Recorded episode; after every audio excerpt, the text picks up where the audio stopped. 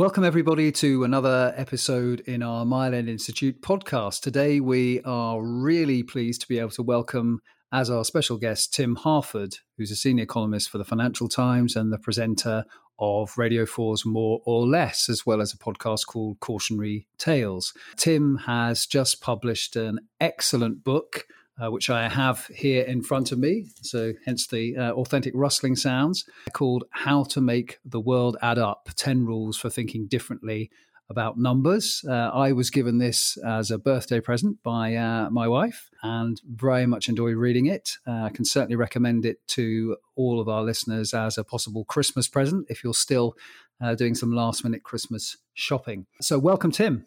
Well, thank you very much, Tim, and I'm very impressed by your wife's excellent taste and discernment. well, I must admit, she knows me quite well. I am, I have to admit, a loyal listener, as you always put it, of more or less. So, uh, something of a fan, which is why I'm so pleased to, to have you on the podcast today. Now, if we go straight into the book, you have uh, if you like, a kind of 11th rule of thumb, one rule of thumb to rule them all, if you like, which is be curious.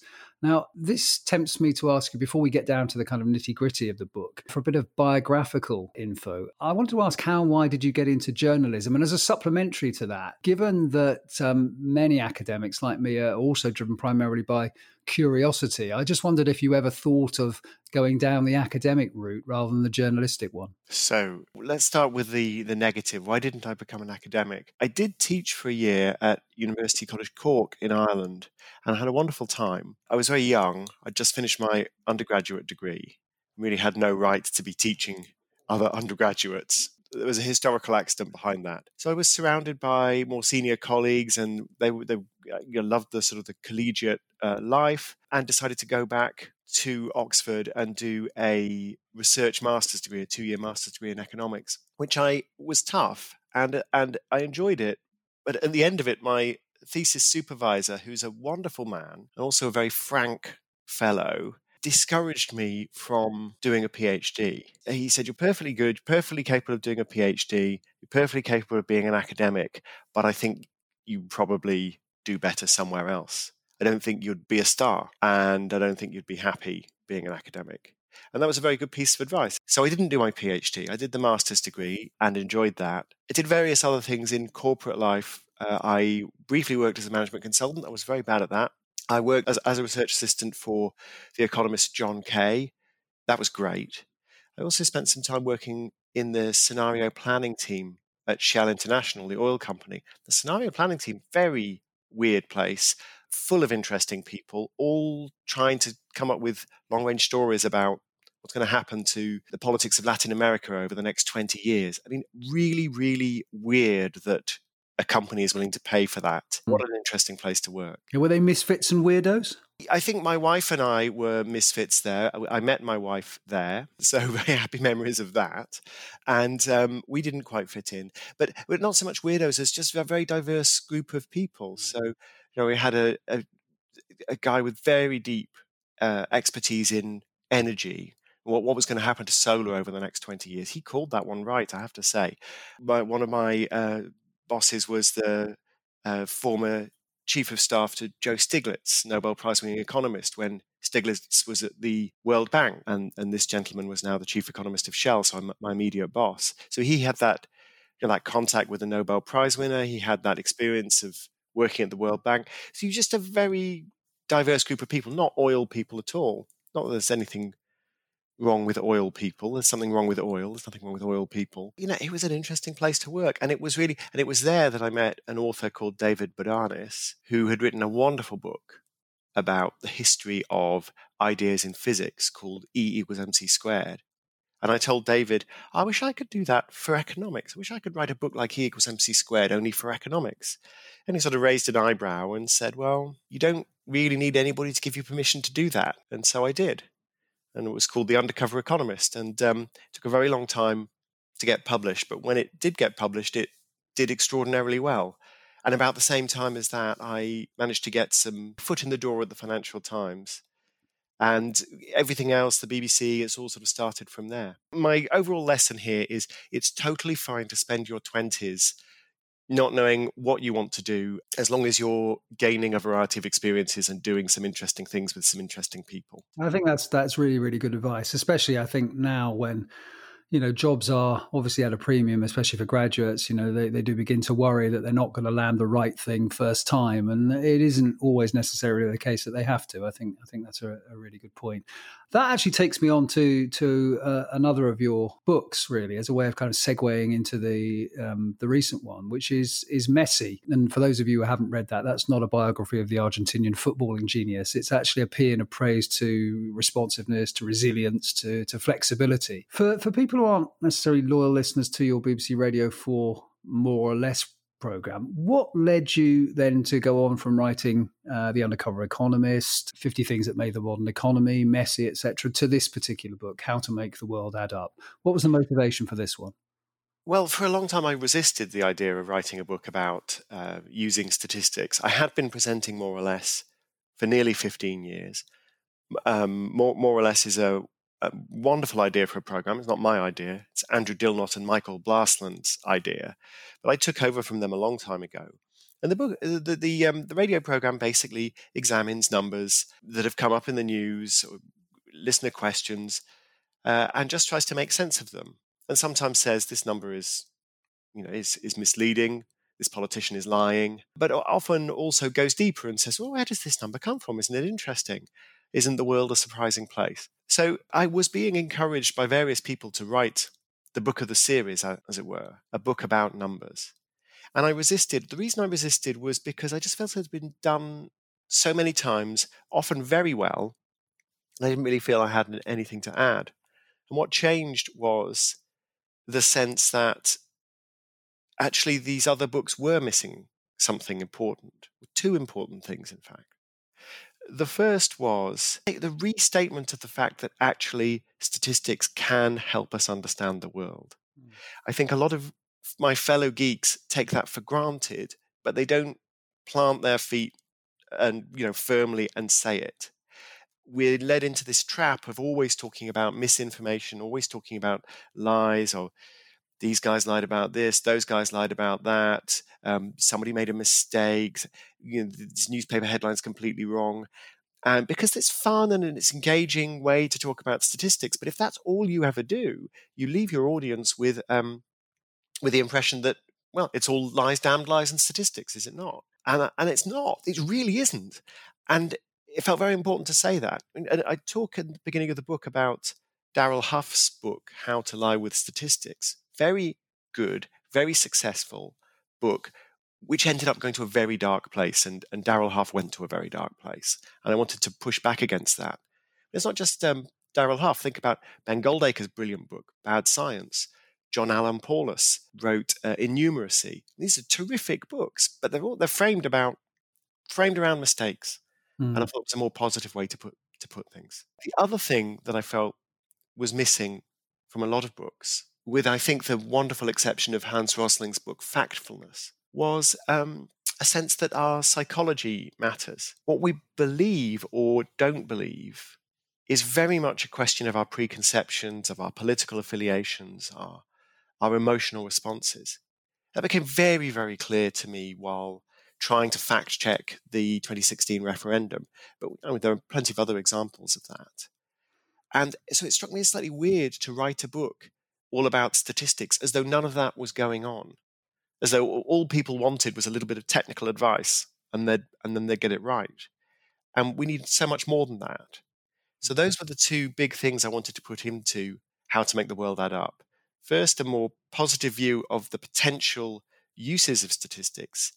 Second, and perhaps more importantly, an acknowledgement that we are human, we are frail, we make a lot of mistakes and we make a lot of mistakes sometimes because we want to make mistakes and is that in some ways part of an overall move in economics although some people would say it needs to be faster than it actually is towards moving away if you like from homo economicus this idea that you know men and women are rational calculators towards a uh, an appreciation of the insights of behavioral psychology? I think it is part of that. Um, although, I mean, this book is not really an economics book. Obviously, I am an economist, and so I've had a increased appreciation for what psychology and other social sciences have to offer. there's my curiosity kicking in. Just, mm. You know, for a while, economics was the most interesting thing to me and was full of wonders. But after a while, you start to broaden your horizons, and there are other interesting subjects. Um, you know, you said, well, maybe for some people that shift isn't happening fast enough. I'm not sure about that. Uh, Richard Thaler, who won the Nobel Prize in economics a couple of years ago, noted behavioral economist, he was writing a regular column in the Journal of Economic Perspectives, which is a very well uh, respected economic journal, scholarly journal. He was writing that in the 1980s. I, I remember re- reading classic Thaler articles when I was an undergraduate in, in the 1990s. I was I was taught as, as, an undergraduate. I was I was given Kahneman Tversky's stuff to read. This is before they won the Nobel Prize, or before Kahneman won the Nobel Prize. So this stuff has been around for a while, and I think it's pretty mainstream. I mean, Shiller won the Nobel Prize. He's, he does behavioral macro. Akerlof won the Nobel Prize. Thomas Schelling won the Nobel Prize. I mean, they're all these are all people who, one way or another, have a, a deep interest in behavioral science okay. as well as just economic ideas. Okay. So that shift, I think, is well underway. A debate with um, Rory Sutherland, who's uh, you know very interesting uh, expert on marketing, and he was having a go at economists and how you know economists have this very unrealistic view of human nature. And I just said, well, all these all these people have, have won have won Nobel prizes. They're all, I mean, they're all in their eighties now. They've, they've, you know, they've been around a long time. He was saying, well, Akerlof, he, you know, he really struggled to publish his, you know, his very influential paper that in the end won him the Nobel Prize.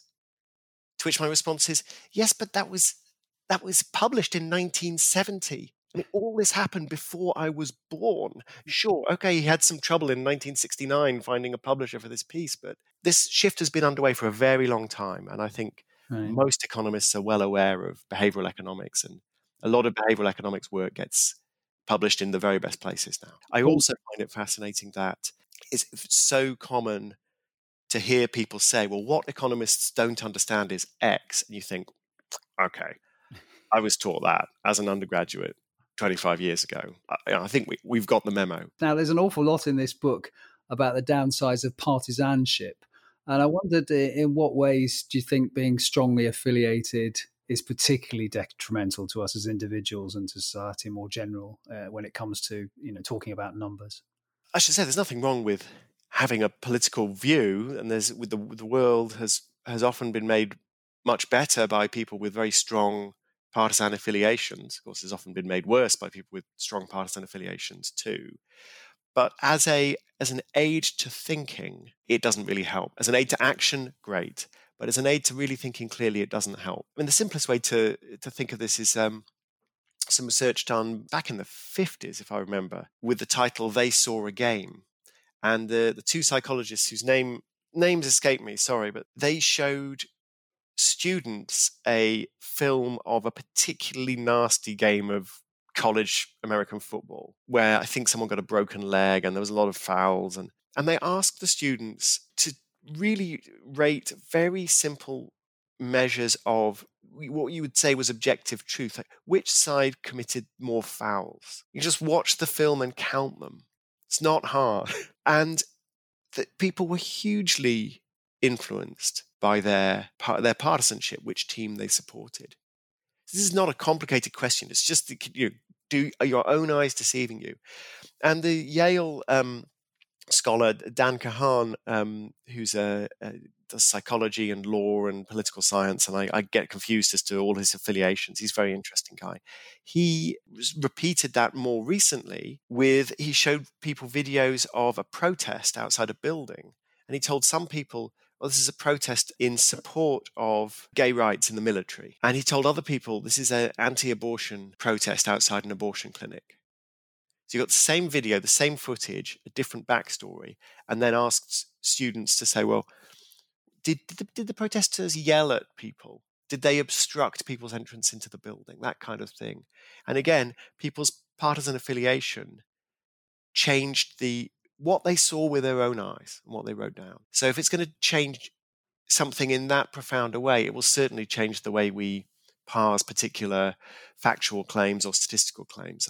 Partisanship really, really matters. There's that. There's also this, the fact that we've always had an ability to put ourselves in bubbles That ability, I think, has only grown stronger with social media. You just choose who you want to follow and who you don't want to follow, who you want to block and who you don't want to block, which podcasts you want to subscribe to. And if you care to do that, you can just surround yourself in a in a bubble where you're only hearing people who agree with you.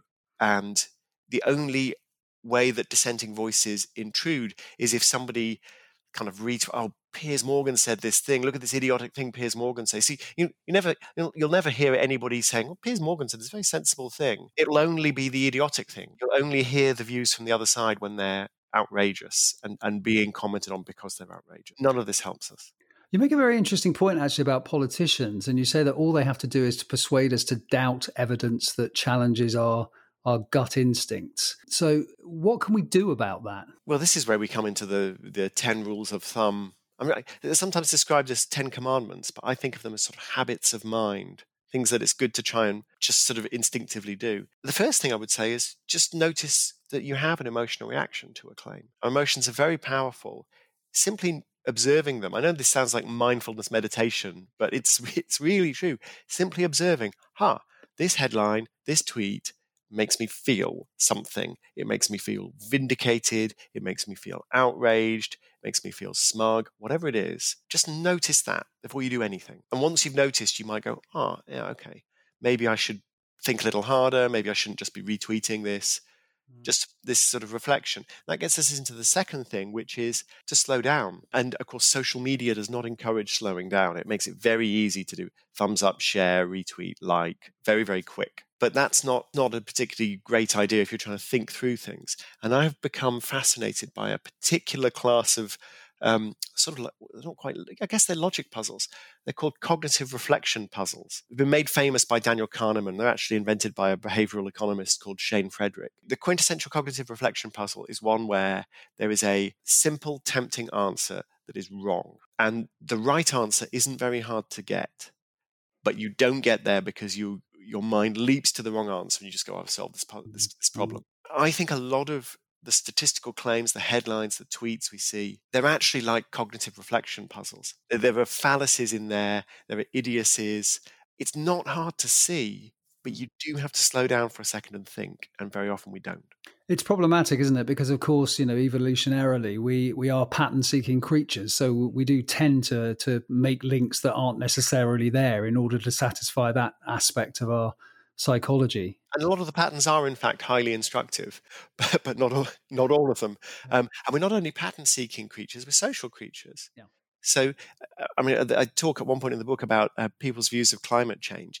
If we're honest, most of us have a view. The view that we have on climate change, we have because people around us that we trust have that view too. I, I'm pretty sure I I know what's going on with climate change. I'm fairly confident mm. that I'm kind of aware of you know what's true and what's nonsense. But if I'm honest, it's not because I read all the papers. It's not because I have a doctorate in climate science. It's because people I trust tell me that this is the thing to believe, and that's true for every. We're all like that. You know, whether it's the climate deniers or the the the uh, Extinction Rebellion people everyone's just taking a cue from the people around them. You make this really good point. I think that you know about the the social consequences of yes. disagreeing with those around you are often far more uh, damaging, as it were, than the kind of practical consequences of being wrong in a way. Absolutely. What I do, what I think about the climate, is not actually going to affect the climate in any meaningful way because there are 8 billion other people on this planet. It's not like, you know, if I believed that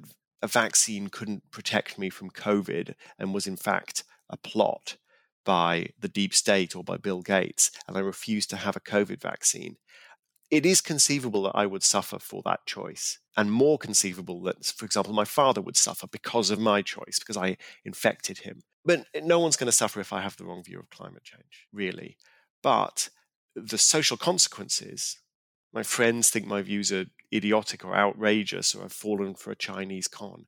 Those those consequences are quite real. So it's not stupid to care more about fitting in than being right. It's not mm. stupid at all. And I mm. think if we're honest, most of us do care more about fitting in than being mm. right. Now, you, you recommend that we all consume a, a, balanced diet of information, some fast, some some slow. What would you personally recommend, apart from uh, obviously more or less a subscription to the FT and, and, and buying your book? Yes. Well, you nailed it. what else is there to? So, well, uh, one of the things I I suggest is that we should try to consume more uh, slower paced information. I, am by no means the only person to suggest this. Um, Max Roser, the creator of Our World in Data, I think is particularly good on this point. You're probably going to learn more for the same amount of news consumed. You're going to learn more if you read a a weekly or twice monthly source of news than a daily source of news. And you'll learn a lot more from a, high quality daily source of news than you will from a similar amount of time, even if you're following high quality people on Twitter. Just the the noise or the, the daily news cycle or the hourly news cycle, there's so much noise there's so much stuff that isn't going to matter in the long run. And the more you slow things down, the, the more wisdom I think you're likely to to get from the news. Mm. Uh, and I mean, I, I, know it's it's weird because I do write for a daily newspaper, and I do think the Financial Times is a very good newspaper. But uh, for a newspaper person, I am I am more detached from the news mm. than my colleagues. I will often plan a column weeks in advance because this this seems to be an interesting thing to write mm. about sometime, and I'm not looking for a news hook. I don't think that's entirely mis- mistaken. And you also recommend, um, on a slightly different note, that we hold a few landmark numbers in our head. Um, I thought this was really interesting. Can you give our listeners, you know, an example or two, and, and say why you think it's worth doing that? Let me give you a, a, a case in point. So this summer, Matt Hancock said, if everyone in the country who's overweight lost five pounds the NHS would save 100 million pounds over five years. And lots of people emailed me and said, because I'm the, I'm the more or less guy, I was outrageous. How does he know this? What's the evidence base for this? But my response was, hang on, let's just think back up a second. What's he said? He said 100 million pounds over five years is what the NHS is going to save. I happen to know landmark number 67 million people in the country. So that's one pound 50 per person or if your mental maths is not great, it's a bit more than a pound a person. It's less than two pounds a person. Mm. It's not hard to figure that out. Over five years. So you're actually talking about 30 pence a person. So what Matt Hancock said, I don't really know why he would say this. But basically, if everyone in the country who's overweight lost five pounds, the NHS would save a totally trivial amount of money per person, 30p. You can do that really fast. You don't really need a calculator. You don't really need Google if you have a few landmark numbers in your head. So landmark numbers would include what is the population of the country I live in? Possibly, you know, what, what's what's GDP? How much money is spent in the country in total in a particular year? Off the top of my head, I couldn't tell you what the UK GDP is, but it's in the ballpark of sort of between 1500 billion and, and 2000 billion. It's probably closer to 2000 billion these days. Uh, you don't need to have it nailed down you just need to have a sort of a, a rough sense. Mm-hmm. and I, I, got this idea from a guy called Andrew Elliott, who, you know, what goes around comes around because he's a big fan of more or less. And he wrote a book called Is That a Big Number? Mm-hmm. But he, he said, well, we just, you just know that the Empire State Building's kind of a bit less than 400 meters tall and that a bed is two meters long. And if you want to know the size of, you know, size of an airship, you can compare it in your mind to the Empire State Building, which is useful if you've ever seen the Empire State Building.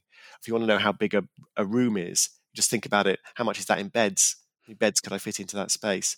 That sort of thing. But what, what I'm getting at here is just the idea that all of the numbers that surround us don't make any sense at all unless you've got something to compare them to. Yeah. My friend Matt Parker says, you know, we've got friendly numbers, and if you've got a strange number, uh, you know, a number that's a stranger that you don't understand, you get one of your friendly numbers to introduce you to the stranger. So, you know, if, if someone tells me that the R101 is 300 meters long, the airship that crashed in the 1930s. If you mm. want to hear more, listen to the Cautionary Tales podcast. You think the the um, you know the R101 is about, about 300 meters long. Well, now I'm thinking, okay, if you stood that on its head, then it's kind of nearly as big as the Empire State Building. That's really big. I've suddenly got a picture of it in my mind. It's what I was going to say because on the one hand, you know, we we aim for precision, uh, and on the other hand, actually, sometimes precision it can almost be the enemy of understanding. It's very interesting you say we aim for precision. I don't aim for precision at all. In fact, my um, my editors are always kind of grumbling that I, I will file these columns and they'll be they're like, well, that number's not quite right. I'm like, well, it's it's a round number and it's the closest round number to the true figure. And we don't gain anything from adding extra decimal points. I will say, oh, it's about fifty dollars or whatever. It's about you know six hundred million. Uh, and I'll say, well, you, but it's not. It's not exactly six hundred million. It's like, no, that's why I said about. For most purposes, that's fine. There are certain things we need to be incredibly precise about, but most of these sort of uh, numbers in politics and social science. What's the cost to the UK of a No Deal Brexit versus a you know a, a, a deal? Um, we don't really know. We can make estimates, but there's absolutely no point in the estimate being anything more than a real ballpark figure. Yeah. Any precision is completely misleading. I mean, that, that comes on to another point I wanted to raise, which is this question about method in, in, social science in, in particular. It seems to me that an awful lot of social science ink, anyway, is, is spilled sort of torturing the evidence until it confesses you know something or anything that seems to meet statistical but but not necessarily if you like real world significance do you ever worry that um you know some of the research that you read some of the academics perhaps that you read kind of overcomplicate things. So they end up kind of getting getting so interested in the trees that they meet the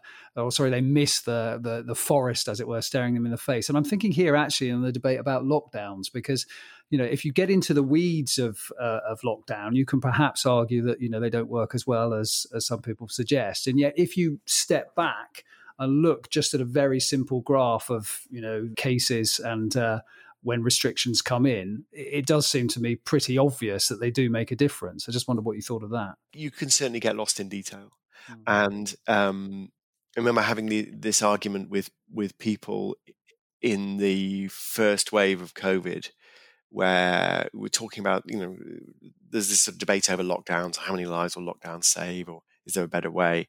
And uh, you know, I would get emails saying, "Oh, the infection fatality rate of this thing is actually one in 2,000 or one in 20,000 is not nothing. You know, you've got the IFR is completely wrong, and look, look at this, and all all this sort of statistical detail, and you just go step back and go, look at what's happening in the hospitals in Italy. This is nothing to do with Imperial College's modelling or incorrect assumptions about the R number or you know mistakes about the infection infection fatality rate. Is just look what is mm. happening. Mm. It is sometimes important to be able to take a step back. I mean, I don't, I'm still not completely convinced that lockdowns are the best way to, to, to respond to the virus. But I think that whatever the response to the virus involves, it's going it has to involve a lot of people staying at home one way or another, whether they're being ordered to on the pain of police action or whether they're doing so voluntarily, one way or another that's the only way to contain the virus without an you know incredibly ahead of the curve contact tracing system, but mm. without a vaccine. And it's that sort of sense that sometimes you need to take take a step back and look at the big picture rather than get tied up in the details. Talking of um, you know uh, seeing what happened in Italy, seeing what's happening currently in the United States, etc. Uh, one of the the other things that you discuss in the book is is data visualization, and I'm thinking you know John Burn-Murdoch at the Financial Times has done miracles, I think you know on on that front. But you also highlight some of the dangers, uh, you know, uh, about you know whether we can, as it were, be seduced by pretty pictures. Could you say something about that? So I'm fascinated by Florence Nightingale, who was uh, clearly most famous as a nurse, but one of the early data visualization pioneers, and she used data visualization to persuade people of things. She was very calculated about that. She wrote uh, letters to the cabinet minister Sidney Herbert about you know who who was going to get these framed copies of her diagrams, um, and she was campaigning. She had a sort of public health message that she was trying to get through the entire British establishment, basically, who were not persuaded. Her diagrams were were amazingly effective politically. They were there was a um, just astonishing piece of rhetoric. But that said, when you get under the surface of what the diagrams were doing, you start going, "Huh, hmm, some of this stuff's a bit naughty, actually." Not misleading as such, but just very the, you know, the, the editorializing disguised as an objective graph is quite strong. So we need to be very aware of the fact that graphics speak to us in a very direct and almost uh, unconscious way. Therefore, they can do a tremendous amount of good. They can be very clear. They can win political arguments that need to be won. They can also do a lot of harm. And, and finally, and I and I guess this in some ways brings us back to the territory you explored uh, in another of your books, Messy. You quote Philip Tetlock, who's the guy behind the idea that, that Dominic Cummings has actually made famous or perhaps I should say infamous in the UK this year, namely super forecasters. Tetlock says, and you quote him, beliefs are hypotheses to be tested, not treasures to be guarded.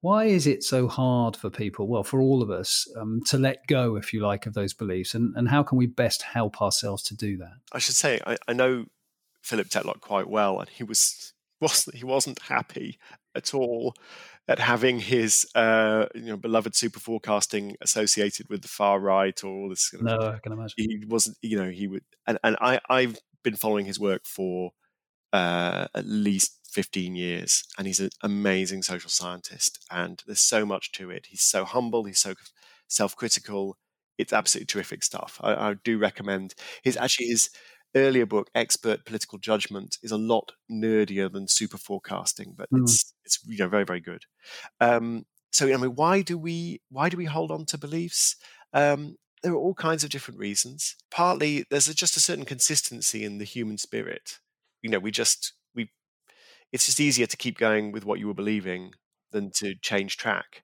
Uh, there's that st- status quo bias. There are some interesting examples of this in cautionary tales. I talk about the uh, there's a particular oil tanker accident, the Torrey Canyon, and uh, it's basically to do with someone forming a plan and then just not quite having the mental flexibility to go, hang on a minute, this is no longer the best plan. So there's all that, but there's also the fact that we are constantly having our ideas reinforced by those around us. Our enemies want to catch us out in a mistake. Our friends are telling us that we, you know, we're all right-thinking people. We all think the same things together. We'll read the same books, the same the same articles. We all, you know, oppose the same people. And once you're in that, to to, to say, actually, no, we're totally wrong about that, and I, I should flip my views it's a very difficult thing to do. It's a very brave thing to do, and uh, most of us are not willing to do it when the stakes are high. Well, I think anyone who reads Tim's book um, will have a better chance of doing that. The the ten rules of thumb uh, are very very clearly. Uh, Adam Brayton very clearly illustrated as well with some great stories, and I, I know Tim's a very big believer in in narrative as a way of um, getting his points across. So I just want to say thank you very much, Tim, for coming on to discuss your book, How to Make the World Add Up. Uh, 10 rules for thinking differently about numbers. As I say, I got it for my birthday, but it would make a great Christmas present if you're thinking about that, or if you're listening to this after Christmas, of course, um, some other kind of present. I'd also like to thank my MEI colleague, Sophia Casano, for producing and all of you uh, for listening. If you enjoyed it, please do recommend and rate the podcast and do have a listen to some of our other episodes. And you can find out more about the End Institute by going to our website and by following us on Twitter. We're also a presence on Facebook and Instagram too. Uh, so, without more ado, can I wish everybody a Merry Christmas and a Happy New Year?